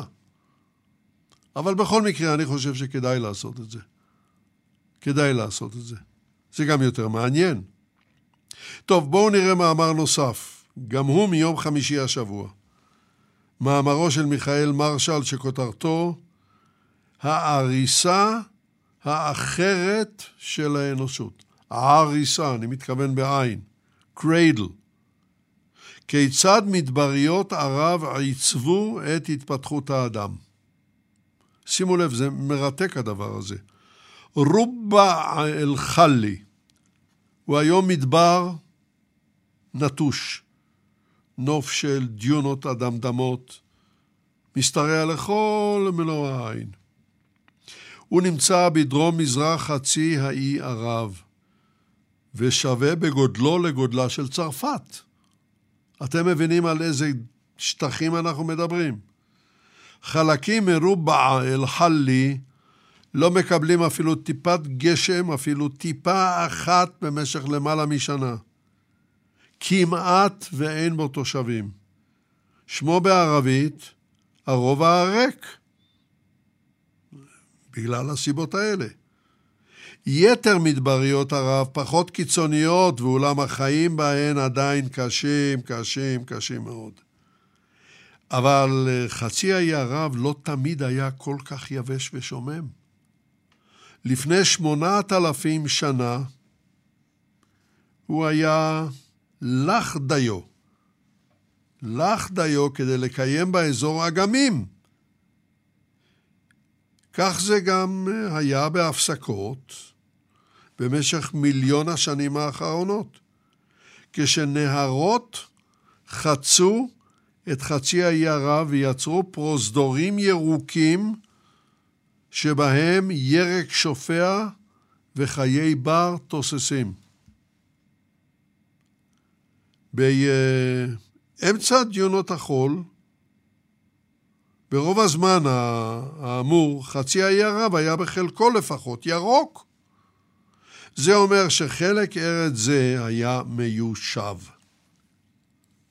הדעה הזאת דחפה ארכיאולוגים לחיפוש עדויות לקיומם של אה, לא בני אדם, אין, אין אז עוד בני אדם, אנושונים. הומנידס, זה נקרא, שמהם התפתח האדם המודרני, ההומו ספיאנס. זו לא הייתה סתם תחנת מעבר של האדם מאפריקה לעולם כולו. מדענים סבורים כי יש לדייק ולקרוא לחצי האי ערב, מהסיבות האלה. אפריקה הגדולה, Greater Africa, כי חלקו בהתפתחות האדם ובתפוצתו בעולם של חצי האי ערב הרבה הרבה יותר גדול ממה שסברנו עד עכשיו. וידיעה שלישית, גם היא מיום חמישי, מתוך כתב העת הזה לענייני מדע, היא אה, מוגשת במאמרו של מת'יו ספארקס, כותב את המאמר שתל לסוכרת בגוף האדם. מתמלא אנרגיה ואינסולין על ידי בליית קפסולה מגנטית. עוד לא התחילו בזה, אבל אב טיפוס כבר קיים. למאמר נוסף צילום המראה את השתל ואת הקפסולה. גודלו של השתל כגודלן של שתי חפיסות קלפים. הוא שוקל 165 גרם, והוא נועד להיות מושתל בחלל הבטן, לצד הקיבה. הוא מודד באופן קבוע את רמות האינסולין, סליחה, את רמות האינסולין בדם, ומשחרר כמויות מתאימות דרך צינורית קטנה. את השתל הזה צריך לטעון באנרגיה חשמלית מדי תקופה ולהוסיף לו אינסולין. ואת זה עושים על ידי בליעת קפסולה מגנטית הנצמדת לשתל שבה, שבקיבה, או ליד, לצד הקיבה. המערכת נועדה לטיפול בסוכרת type 1. זאת אומרת סוכרת נעורים, ולא הסוכרת היותר נפוצה התוקפת מבוגרים בגיל מאוחר, type 2. זהו, זה סיפור מעניין. בואו נעבור ל Jane's 360. מאמרו של טים ריפליי, גם הוא מיום חמישי, השבוע, כותרתו עשרות מטוסים של חיל האוויר האפגני הוצאו מחוץ לאפגניסטן. ובמאמר, אה, במאמרו של אה, ריפליי, מסתבר שיותר מ-40 ממטוסי חיל האוויר האפגני הוצאו לאוזבקיסטן כדי למנוע את נפילתם בידי אנשי הטליבן, אחרי שהשתלטו על המדינה ב-15 באוגוסט. הופעתם של המטוסים בשדה תרמז בדרום אוזבקיסטן דווחה על ידי העיתונות המקומית כבר למחרת, לאמור ב-16 באוגוסט. באוגוסט. או אם תרצו, יום שני השבוע. צילומי לוויין מסחרי אישרו את הדיווחים. הטייסים והצוותים שלהם, כ-600 איש במספר, ביקשו מקלט באוזבקיסטן. בצילום הנוסף למאמר, כמובן, אנו רואים מטוס A-29, שהוא מטוס תקיפה קל דו-מושבי מן המטוסים שברחו לאוזבקיסטן. הוא מונע על ידי מדחף, פרופלור. עשרה מאלה ברחו לאוזבקיסטן, ועוד עשרות מסוקים מתוצרת סובייטית לשעבר ומתוצרת ארצות הברית. אחד ממטוסי הקרב הקלים שנמלטו מאפגניסטן בדרכו לאוזבקיסטן התנגש באוויר עם מטוס מיג 29 אוזבקי. לא ברור מה אירע לטייסים, אני מניח שזה לא הוסיף להם הרבה בריאות. נקווה שזה עבר בשלום, אם כי זה קשה להאמין. אבל בואו עכשיו נעבור למוסקו טיימס. מאמר שנלקח אתמול מן היומון הרוסי, כותרתו נבלני הכלוא קורא למערב לפעול נגד השחיתות הגלובלית. במאמרו קורא האופוזיציונר האסור, מתוך הכלא הוא קורא למערב לתת עדיפות למלחמה נגד השחיתות הגלובלית. לדבריו, שחיתות זו היא העומדת מאחורי המשברים העולמיים הגדולים. את קריאתו הבריח, כמובן הבריח, במכתב אל עיתוני המערב ביום חמישי השבוע. נבלני כלוא בבית סוהר מחוץ למוסקבה, בית סוהר שמור ביותר וכנראה יש לו אוהדים אם הוא הצליח להבריח את המכתב, כי הרוסים יודעים לשמור. הוא גם בוודאי ישלם על זה. הוא... Uh, המכתב נשלח לשם בפברואר השנה.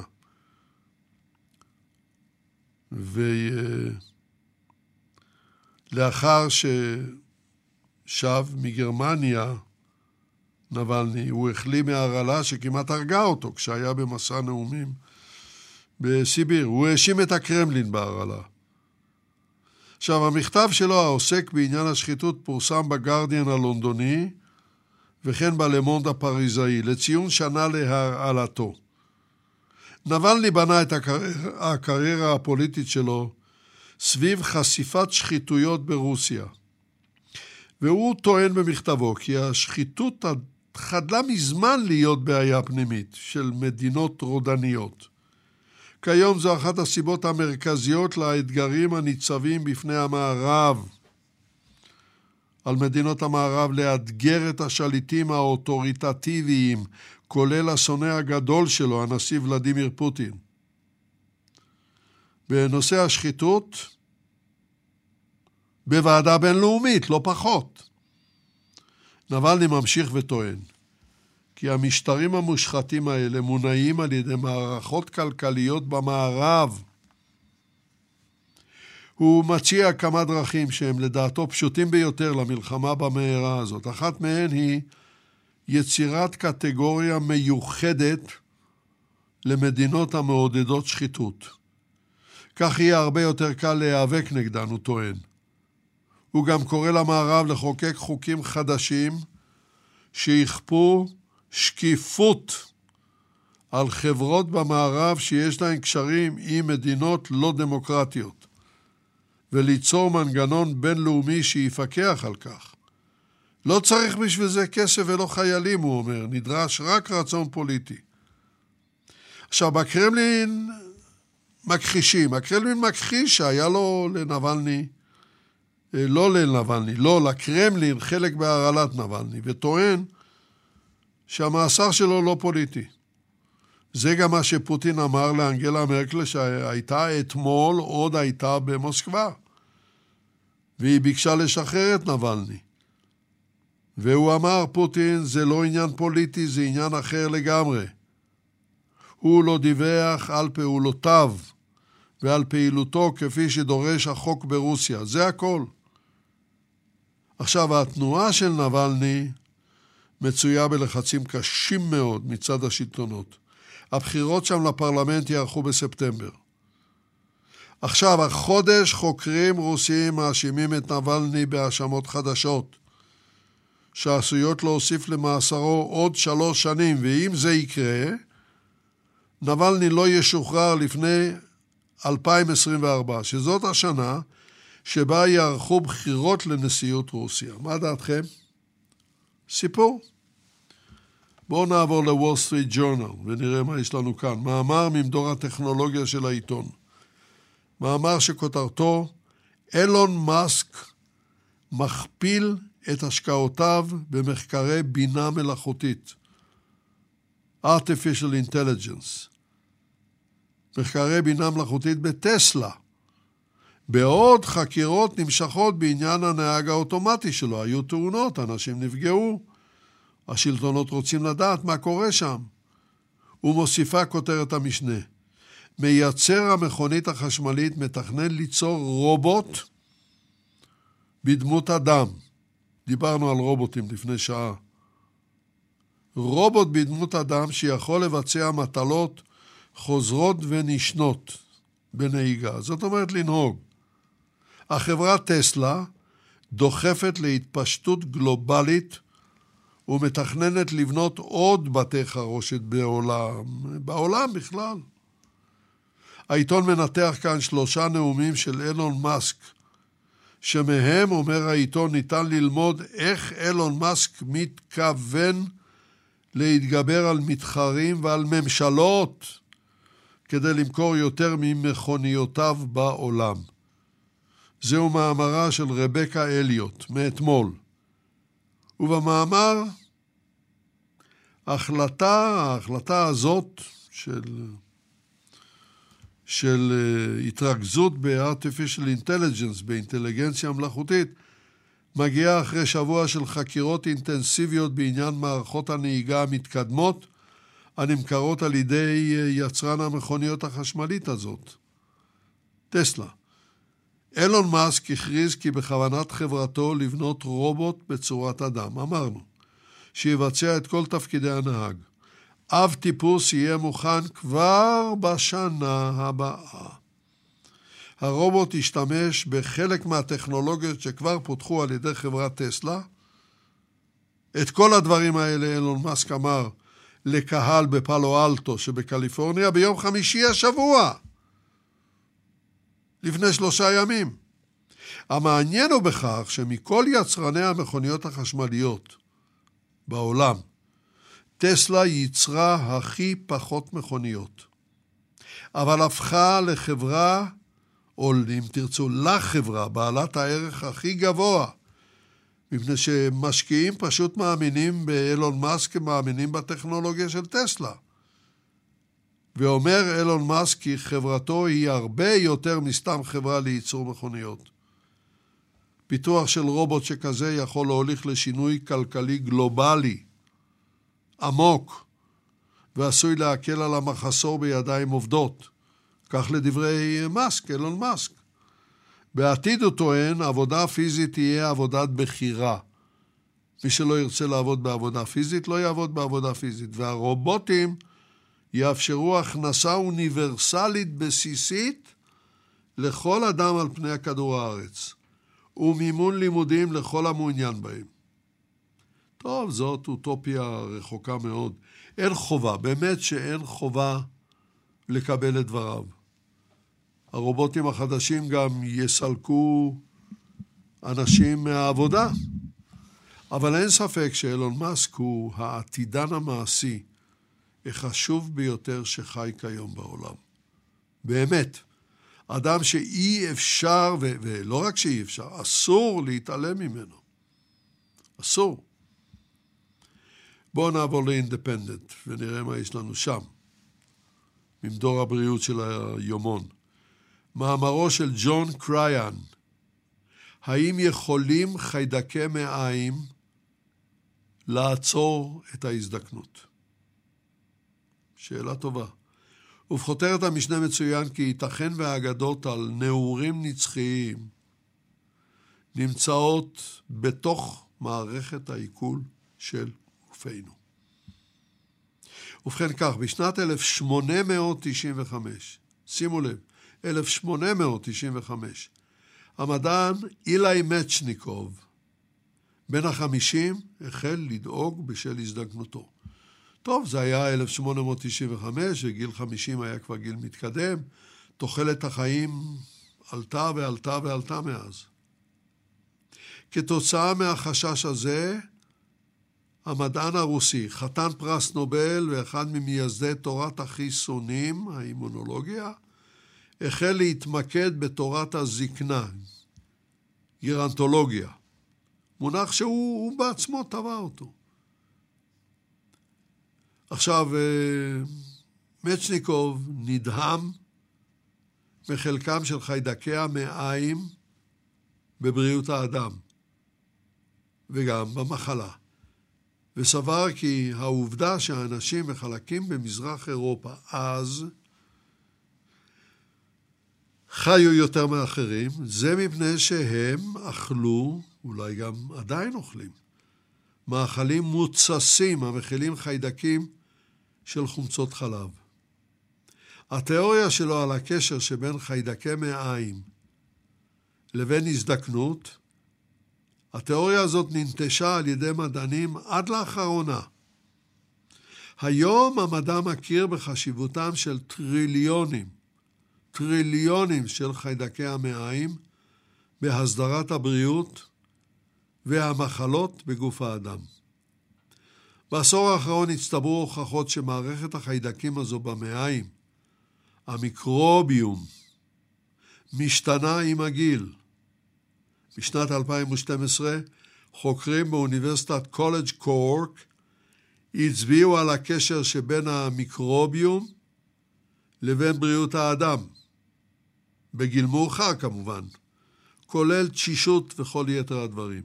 אבל אפילו בשלב כל כך מאוחר, זה היה לפני תשע שנים בסך הכל, המדע ידע מעט מאוד על הקשר שבין המיקרוביום המשתנה לבין ההזדקנות במוח. במוח. ב-2017 המדענים של אוניברסיטת קולג' קורק התמקנו בהזדקנות, ההתמקדות, סליחה, והזדקנות המוח והראו כיצד השינויים במוח קשורים לשינויים ש... של השינויים מכניים של, ה... של המיקרוביוטה ולמערכת החיסון. המוליכים לירידה קוגניטיבית, זאת אומרת ירידה הכרתית, וגם לאנגזייטי, מתח, חרדות וכן הלאה. מכל מקום ראוי להיזהר, צריך באמת לשים לב. תראו, המחקר הזה, כמו רבים מסוגו, הראה, או לפחות הצביע, על הקשר שבין הזדקנות והגורמים שציינתי, אבל לא הוכיח כי דבר אחד גורם לדבר השני. במחקר, מחקר נוסף, באותה האוניברסיטה, הראו החוקרים כיצד תפריט עשיר בחומרים המועילים לבקטריות המעיים מקטין את האפקטים של ההזדקנות, הזדקנות המוח, על עכברים, לא בני אדם. על עכברים, אה, נקרא לזה גיל העמידה, זה מצחיק, אבל בסדר, בגיל העמידה. בחלק השני של, המחצית השנייה של חייהם. אבל עדיין זה לא היה ברור, ועדיין זה לא ברור. האם המיקרוביוטה עצמה, לאמור התפריט המיטיב עם חיידקי המעיים, הוא עצמו הביא להאטת ההזדקנות של המוח.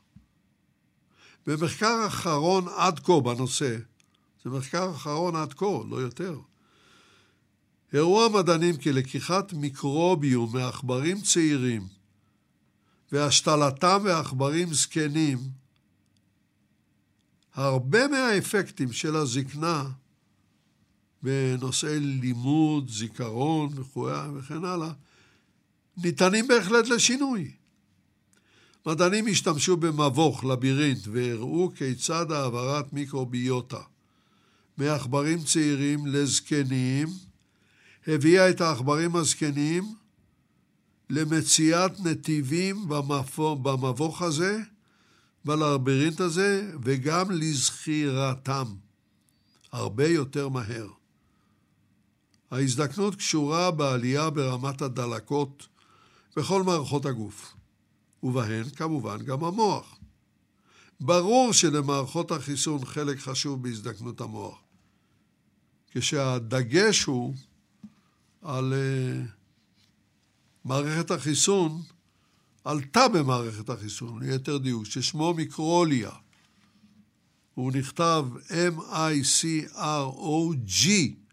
שלא שומעים אותו, L-I-A, מיקרוליה.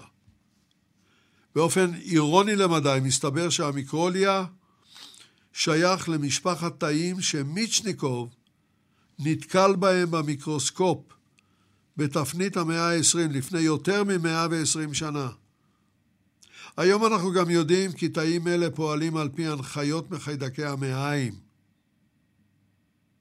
ממש כך. ובכן, הצעד הבא בחידה היה לבדוק את האפקטים השליליים בזקנה על המערכת החיסונית, ולראות אם הם ניתנים לתיקון.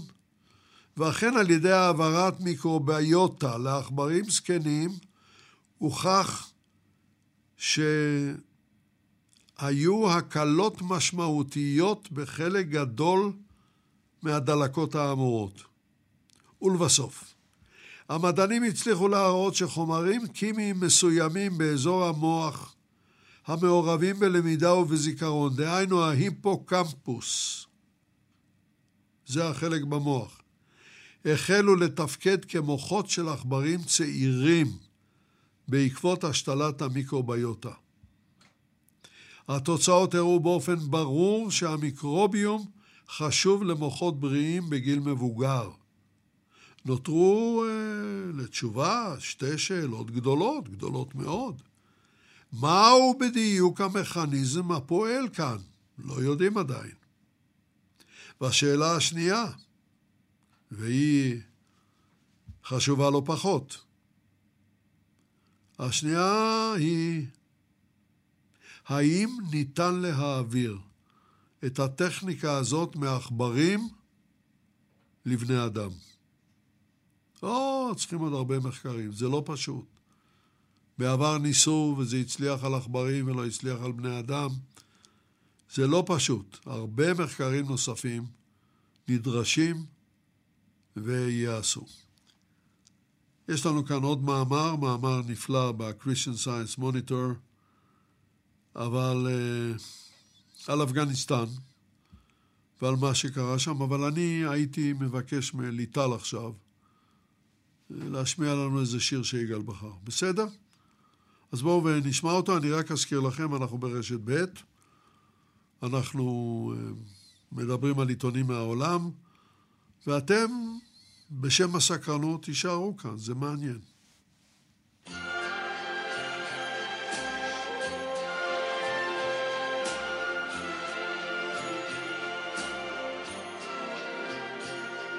Strangers in the night exchanging glances, wandering in the night. What were the chances we'd be sharing love Before the night was through?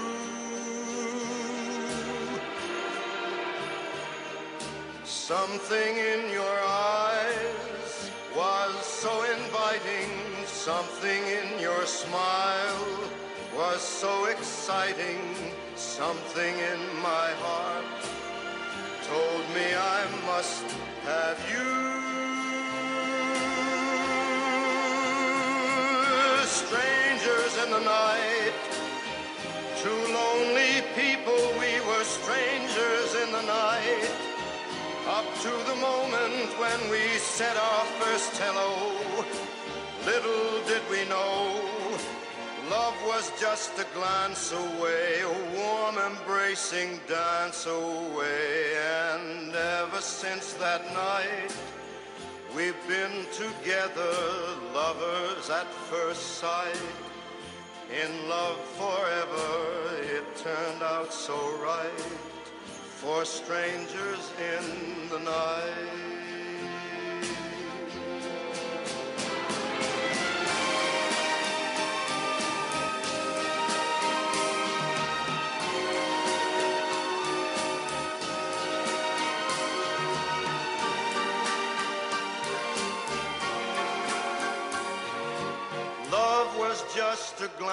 Glance away, a warm embracing dance away.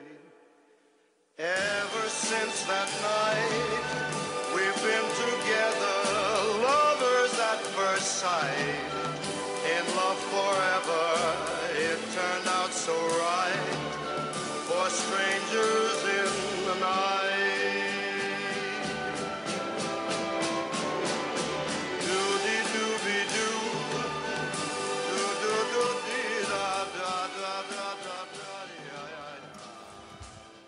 פרנק סינטרה, זרים בלילה. כן, בואו נעבור ל-Christian Science Monitor, מאמרה של אנה מולדין, גרוב, מיום חמישי השבוע. כותרתו, ותיקי מלחמה רואים הרבה שגיאות שנעשו בכאבול. מודיעין צבאי היא רק אחת מהן. וכך נפתח המאמר. בעוד נפילת כאבול השבוע לידי כוחות הטליבן הביאה לצילומים שוברי לב של אפגנים הנצמדים אל אווירוני מטען אמריקנים, ונשים מעבירות תינוקות מעל גדרות דוקרניים ומוסרים אותם לחיילים אלמונים ולאנשים אלמונים כדי להציל אותם. הייתה זו גם תמונה מזעזעת מתיאטרון האבסורד.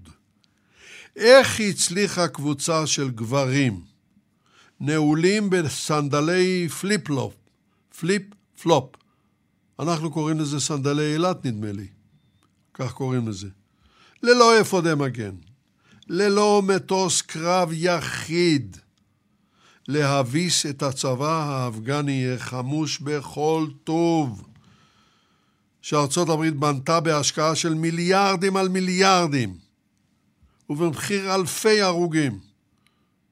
איך זה קרה שהצבא הזה התמוטט כל כך מהר?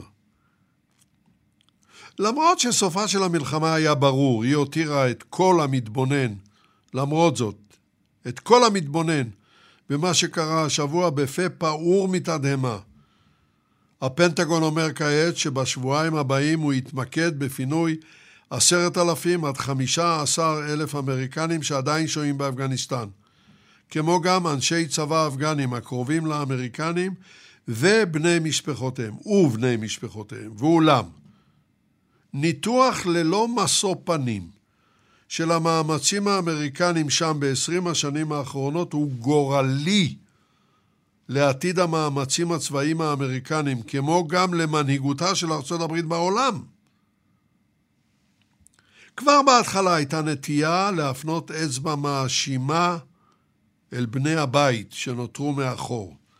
אבל נטייה זו מפחיתה מאחריות ארצות הברית לאימונים של האפגנים. חוסר הבנה מוחלט של האומה שאותה הם ניסו לבנות הוא בזבוז אדיר של משאבים שהוליך לשחיתות. ועדיין לא אמרנו דבר על עשרות אלפי האפגנים שנהרגו בקרבות נגד הטליבן. כאשר עיתונאי שאל ביום שני השבוע, השבוע, את... אם היה כאן מחדל מודיעיני, הוא שאל את השאלה הזאת את מייג'ור ג'נרל ויליאם טריילור. ויליאם טיילור הוא עומד בראש הפעולות הצבאיות מטעם המטכ"ל האמריקני, הוא סגן הרמטכ"ל. והוא הודה שאין לו תשובה. אין לו תשובה. דובר הפנטגון, ג'ון קירבי, יצא לעזרת הגנרל ואמר, זה יהיה לא נכון לומר שהצבא האמריקני לא קיבל את האפשרות הברורה שבסופו של דבר הטליבן יכבוש את המדינה. ואולם, אחד הדברים שלא יכולנו לצפות ולא ציפינו לו, הייתה המהירות העצומה שבה הצבא האפגני נכנע, לעתים בלי קרב בכלל. לנקודה האחרונה הזו נכנסים ותיקי המלחמה. אומר ג'ייסון דמפסי, מזה זמן ארוך, כך הוא אומר, יש סימנים ברורים לכך שהאימונים הצבאיים אינם עובדים, הוא היה באפגניסטן כאיש צבא ואימן אותם. פעמיים הוא היה שם, והוא יודע. היום הוא חוקר במרכז לביטחון אמריקני חדש. הוא מעיד כי האימונים של האפגנים, שהוא העביר בעצמו, האימונים האלה נטעו בו תחושה של תיאטרון. המאמנים האמריקנים כתבו דוחות על הצלחות האימונים כדי להתקדם בצבא, אבל בפועל זה לא היה אלא תיאטרון, אילוזיה של יכולת. זו הייתה תחושה כוללת של החיילים האמריקנים וחיילי נאט"ו שאימנו את חיילי אפגניסטן. אומרת חוקרת במכון ברוקינגס. חיילים וקצינים אמריקנים שדיווחו בהגינות על רמתם הירודה כל כך של החיילים האפגנים, קיבלו הוראה להעלות את הציונים, לא יאומן, להעלות את הציונים, שאחרת הדבר הזה ישקף את רמתו הנמוכה של הפיקוד האמריקני, או הקצינים הגבוהים. דוקטור דמפסי כותבת, החיילים על הקרקע ראו שהאימונים אינם עובדים, אינם עובדים. אבל הואיל ונשלחו לשירות של שנה, היה קל להעביר את הבעיה למחזור הבא ולשכוח מכל העניין. מה שלא היה כל כך ברור לחיילים האמריקנים הוא שגם העברת האימונים על ידי המחזור שלפניהם נעשתה באותו האופן, וכך גם המחזור שאחריהם. ו... חוץ מזה, קל מאוד להאשים את החיילים האפגנים, אבל הם הוצבו בנקודות מבודדות, בלי אמצעי סיוע, לעתים קרובות אפילו בלי אוכל. הם סבלו מרעב, מפני שהקצינים מכרו את אספקת המזון שלהם בעד שוחד אישי, וכן הלאה. על פי דיווחי סוכנות Associated Press, במהלך 20 השנים האחרונות נהרגו 66 אלף חיילים אפגנים. 66 אלף ועוד 47 אלף אזרחים. עשרות אלפי אפגנים שתמכו בצבא, בצבא ארצות הברית ובצבא נאט"ו, המתינו ברובם לשווא להבטחות סיוע. השבוע גם הוכח שאין באפגניסטן מנהיגות יציבה ויש בה הרבה שחיתות ואין מערכת uh, התראה ואין מערכת עונשים. מה זאת אומרת? קצין מקבל בקבוקי מים, בקבוקים מפלסטיק, כמו שאנחנו מכירים, למוצבים, והוא מוכר אותם בשביל עצמו. מה הם רוצים, שחייל יילחם בלי מים? בלי אוכל? טירוף. ארצות הברית אולי הייתה יכולה לעשות זאת לו הפסיקה את הזרמת הדולרים המטורפת. אבל היא לא הפסיקה. טוב, עכשיו אני רוצה, מיד נעבור ללמונד, אבל אני רוצה, ברשותכם, לקרוא לכם את עמוד השער של הניו יורק טיימס הבוקר. הבוקר. המחשב בורח לי מדי פעם, וליטל צריכה להביא לי, לשים לי קוד, ואני לא מכיר את הקוד, אז אני אנצל את זה. יש לנו כאן מאמר ראשי בעמוד, בטור הראשי. לא, לא, זה בסדר, זה בסדר, ליטל. עכשיו אני רואה. כדי שזה לא יברח לי עוד פעם, אני רוצה לקרוא את זה למאזינים כרגע. אז אה, בעוד אה, אלפים... אוקיי, אוקיי, אני אעביר את המיקרופון יותר קרוב אליי. או, עכשיו נעשה שידור מהדף של הניו יורק טיימס. אלפים, אה, מה הם עושים? הם מטילים מצור על שדה התעופה של כבול, וביידן, הנשיא ביידן, מגן על הפינוי. הרבה מאוד קולות בארצות הברית כועסים עליו כעס גדול. בסדר, היה ברור, זה ייפול לידי הטליבן, אבל יכולת לארגן את זה יותר טוב. לא לתת לזה להגיע ל- ל- למצב כזה. יש לנו כאן אה, עדכון של מה שקורה באפגניסטן ממש כרגע.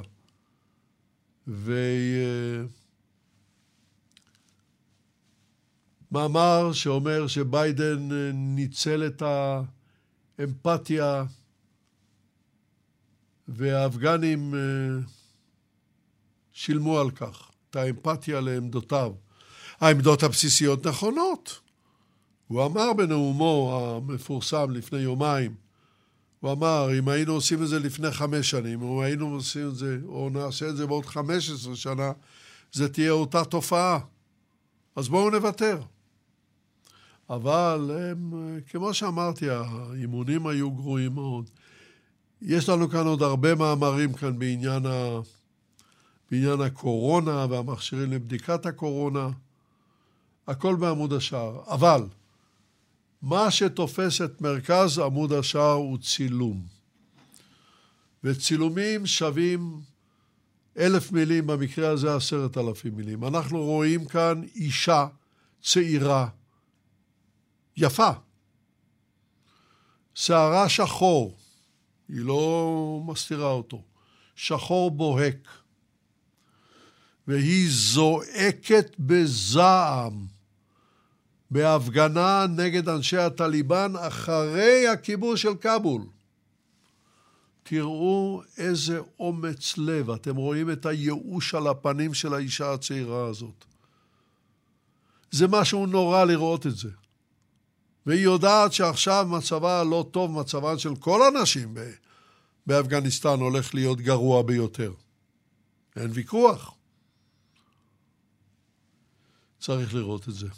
אולי זה יופיע גם אצלנו בעיתון באיזשהי שלב. אני אעביר בחזרה את המיקרופון ברשותכם, זה ישמיע נקישה קלה, אל תתרשמו מזה. או, עכשיו אני יכול להמשיך. אז בואו נעבור ללמונד. מה יש לנו בלמונד? מאמרה של גזל גולישירי מאתמול, כותרתו אותו דבר, אפגניסטן, נשים בחזית המחאה מוכות ומפוזרות במהירות על ידי הטליבן. ומוסיפה כותרת המשנה. הפעילים האסלאמיסטים הפכו להם, הפעילים האסלאמיסטים, הכוונה היא לטליבן, הפכו להם למטרות את מעט תנועות המחאה שהופיעו בכאבול ובערי שדה אחרות. תנועות המחאה האלה קמו בדרך כלל ביוזמת נשים, לא גברים, נשים, והצילום הבלתי ייאמן כמעט המופיע במאמר, מופיע שם הצילום גם, אנו רואים נשים ביום העצמאות של אפגניסטן. זה היה ב-19 באוגוסט. לאמור, ביום חמישי השבוע. חגגו את יום העצמאות של אפגניסטן. וזה לאחר נפילת כבול בידי הטליבן. שיער השן של אנשים, כמו בצילום בניו יורק טיימס, חשוף. פניהן חשופות, והן נושאות את דגל אפגניסטן ומניפות ברמה אגרופים קפוצים. הבעות הפנים שלהם מלאות זעם ועברה. אפשר להבחין בצילום בתשע נשים ההולכות בראש, אחריהן גם גברים גלוחי פנים, לא טליבן, גלוחי פנים בבגדים אפגניים. זה היה לפני שלושה ימים, ואין לי אלא, אני עוד פעם עוצר את נשימתי מהתפעלות. לאומץ ליבן המדהים, המדהים של הצעירות חסרות האונים האלה. במרכז המאמר עומדת הצעירה קריסטל ביאנט, והדגל שהיא וחברותיה מחזיקות הוא דגל מתחילת המאה העשרים, כשאפגניסטן השתחררה מעולה של בריטניה. אגב, שמה של אפגניסטן, בפי ההיסטוריונים, הוא בית הקברות של האימפריות. שהרי אפגניסטן ניצחה את האימפריה הבריטית בסוף המאה ה-19, היא ניצחה את האימפריה הסובייטית במאה ה-20, וכעת היא ניצחה גם את האימפריה האמריקנית בתחילת המאה ה-21. נחזור לקריסטל ביאט. היא בין מקימי הקבוצה אפגן 25. במאמר הם נמצאים על גבעת וזיר אכבר קאן, כן? והמקום הזה נמצא במרכז כבול, כן. יש היום בכבול, אה, כרגע, זה לא יימשך הרבה זמן, עיתונאי חוץ והרבה מצלמות. עדיין יש עיתונאים ומצלמות. ולכן הטליבן, אני מניח, היו זהירים. אבל פירושה של זהירות טליבנית הוא, אה, הוא שונה לגמרי ממה שאנחנו מכירים. הוא מתחיל בקללות, הם מתחילים לקלל את המנהיגה, המנהיגה קריסטל. אחרי זה, את האימא שלה. אחרי זה התחילו לדחוף את, ה... את המפגינים, את הנשים. אחרי זה להכות אותן. אחר כך החלו יר... היריות. הכתבת של למונד סולקה בכוח מהמקום. רבים נפצעו. אין כרגע מידע על נפגעים בנפש, אבל יש להניח שהיו. ההפגנה מכל מקום לא נמשכה זמן רב. היא לא סתם פוזרה, היא נרמסה. הגיבורות הגדולות הן הנשים, לא הגברים. ואני שוב חוזר ומסתכל על האישה הזאת, הנואשת, ועל הצילומים מלמונד. זה פשוט מעורר תדהמה איזה אומץ לב יש לאנשים האלה. טוב, בואו נעבור כעת לידיעה קצרה מהפרנקפורטר אלגמיינה צייטונג. ביום שני השבוע פרצה בגרמניה שביתת נהגי הקטרים. הרכבות, רכבות הנוסעים אני מדבר, נעצרו עד יום רביעי. הגרמנים כועסים. בצדק, הרכבות בגרמניה משוכללות מאוד. הן מדויקות מאוד. והגרמנים תלויים בהם מאוד. נסיעה במכונית פרטית היא יקרה. כבישי אגרה יש, גם זה יש שם, פקקי תנועה, ואחר כך הגעה למקום העבודה בלי ודאות שתמצא או תמצאי מקום חנייה, או שתחנו בבנייני חנייה בעלות גבוהה מאוד. הטוב ביותר הוא לנסוע ברכבת. עכשיו, העיתון ביקש לדעת מה משכורתם של נהגי הקטרים. התברר לו כי בין נהגי גרמניה, משאיות לסוגיהן וכן הלאה, והמשכורות שלהם לא רעות, נהגי הקטרים, קטרי הרכבת, מקבלים את המשכורות הכי גבוהות. אז למה הם שובתים? הם שובתים כי הם יכולים לשבות. הם מחזיקים את גרמניה בגרון. עכשיו אני בהערה אישית קטנה אומר, אני לא אכנס לשום דבר. זה לא קורה רק בגרמניה. ואיזה מזל שאצלנו בישראל זה לא קורה. הא, הא, הא. טוב, ניו יורק טיימס. הגענו סוף סוף אל הניו יורק טיימס. ממדור המדע של היומון. מאמר על נחשים. או. זהו מאמרה מאתמול של סברינה אימבלר. וכותרתו, נחש הרעשן הזה קורא לך לבחון את אזהרותיו. כך בתרגום מסורבל שלי. הוא לא מדויק, אבל הוא יספיק לצורך המאמר. כותרת המשנה מוסיפה, מדענים תכננו ניסוי כדי לבחון עד כמה הנחשים האלה יכולים להיות ערמומיים. ואכן, בצילום הנוסף למאמר, אנו רואים את הנחש הזה על משטח לבן במעבדה. זהו נחש יהלומי הגב המערבי, והוא נחשב למאסטר, לגאון הגדול בהעברת מסרים ללא מילים. הוא משמיע רעש בזנבו. הזנב הזה בנוי מטבעות, טבעות, טבעות. ככל שהנחש יותר זקן, בכל שנה נוספת לו טבעת, והן יוצרות רעש של רעשן. לכן כל משפחת הנחשים הזאת נקראת נחשי רעשן. בתרגום שלי, אני, אני מניח שיש תרגום יותר טוב. rattlesnakes, rattlesnakes. rattle זה להרעיש, להרקיד את הרעש הזה. המסר ברור ביותר, אני כאן, אל תדרוך עליי, כי זה יעלה לך ביוקר. יש לנחש הזה טריק נוסף. הקרקוש של הטבעות, הרעש הזה של זנבו, הוא בקצב מסוים. אבל הנחש מגביר את הקצב כשהאיום על הנחש מתגבר. למה זה דומה? ממש כמו הצפצופים, צפצופי האזהרה במכונית, כשאת או אתה משלבים להילוך אחורי, זה עושה פה, פה, פה, פה, פה, פה, פה, פה, בום! קיבלת מכה. אז אתה משתדל להימנע מזה.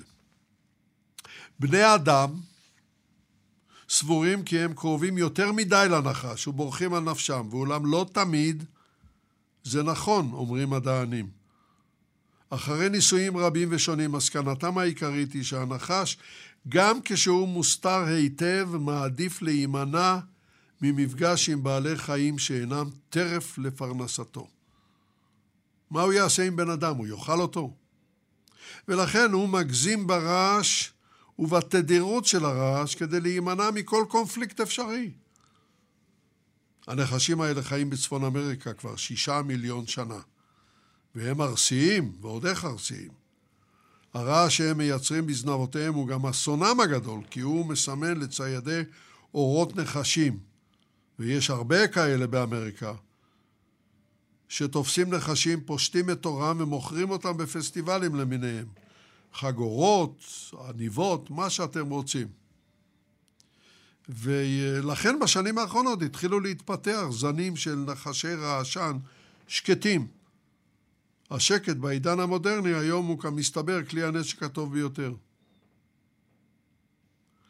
ועוד uh, ידיעה קצרצרה, כמה דקות עוד יש לי, ליטל? עוד שתי דקות, בסדר. עוד ידיעה קצרצרה מדור הטכנולוגיה של היומון. הניו יורק טיימס, ובכן, חברת החברה באינטרנט שיש לה מצע דיגיטלי, דיג'יטל פלטפורם, ושמה Only Fans, הודיעה כי החל מחודש אוקטובר לא תתיר להציג אצלה מין גלוי, או במילים אחרות פורנוגרפיה. האתר הזה היה מקור הכנסה למיליונים, תקשיבו, מיליונים, בימי הקורונה. איך? בחור צעיר ונאה או בחורה צעירה ונאה היו מציגים את מחמדי גופם באתר תמורת תשלום נאות. תשלם כסף, תראה. לא תשלם, לא תראה. חלק מהם הרוויחו הרבה כסף. האתר יתיר להם להופיע בעירום, אבל יהיו קווים מנחים מפורטים שלא יתירו הדגשת אברי המין. נו. אז גם זאת התפתחות. מה לעשות? אני חייב לסיים, נכון? אז אנחנו נסיים. ליטל אטיאס היא שהפיקה את המשדר והיא שניתבה אותו, אני יצחק נוי, ואנחנו נהיה איתכם בחדר הזה ובטרד הזה בשבת הבאה. שבת שלום.